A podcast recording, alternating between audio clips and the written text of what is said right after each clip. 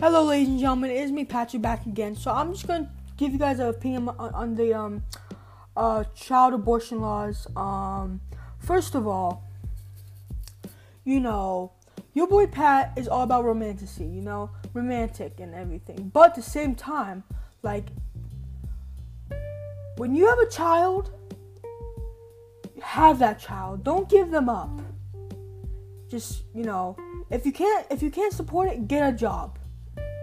You know, um, that's my thing on abortion laws, guys. So this is podcast one, and um, yeah, I hope you guys are gonna have a great rest of your guys' day. That's my opinion on child abortion laws.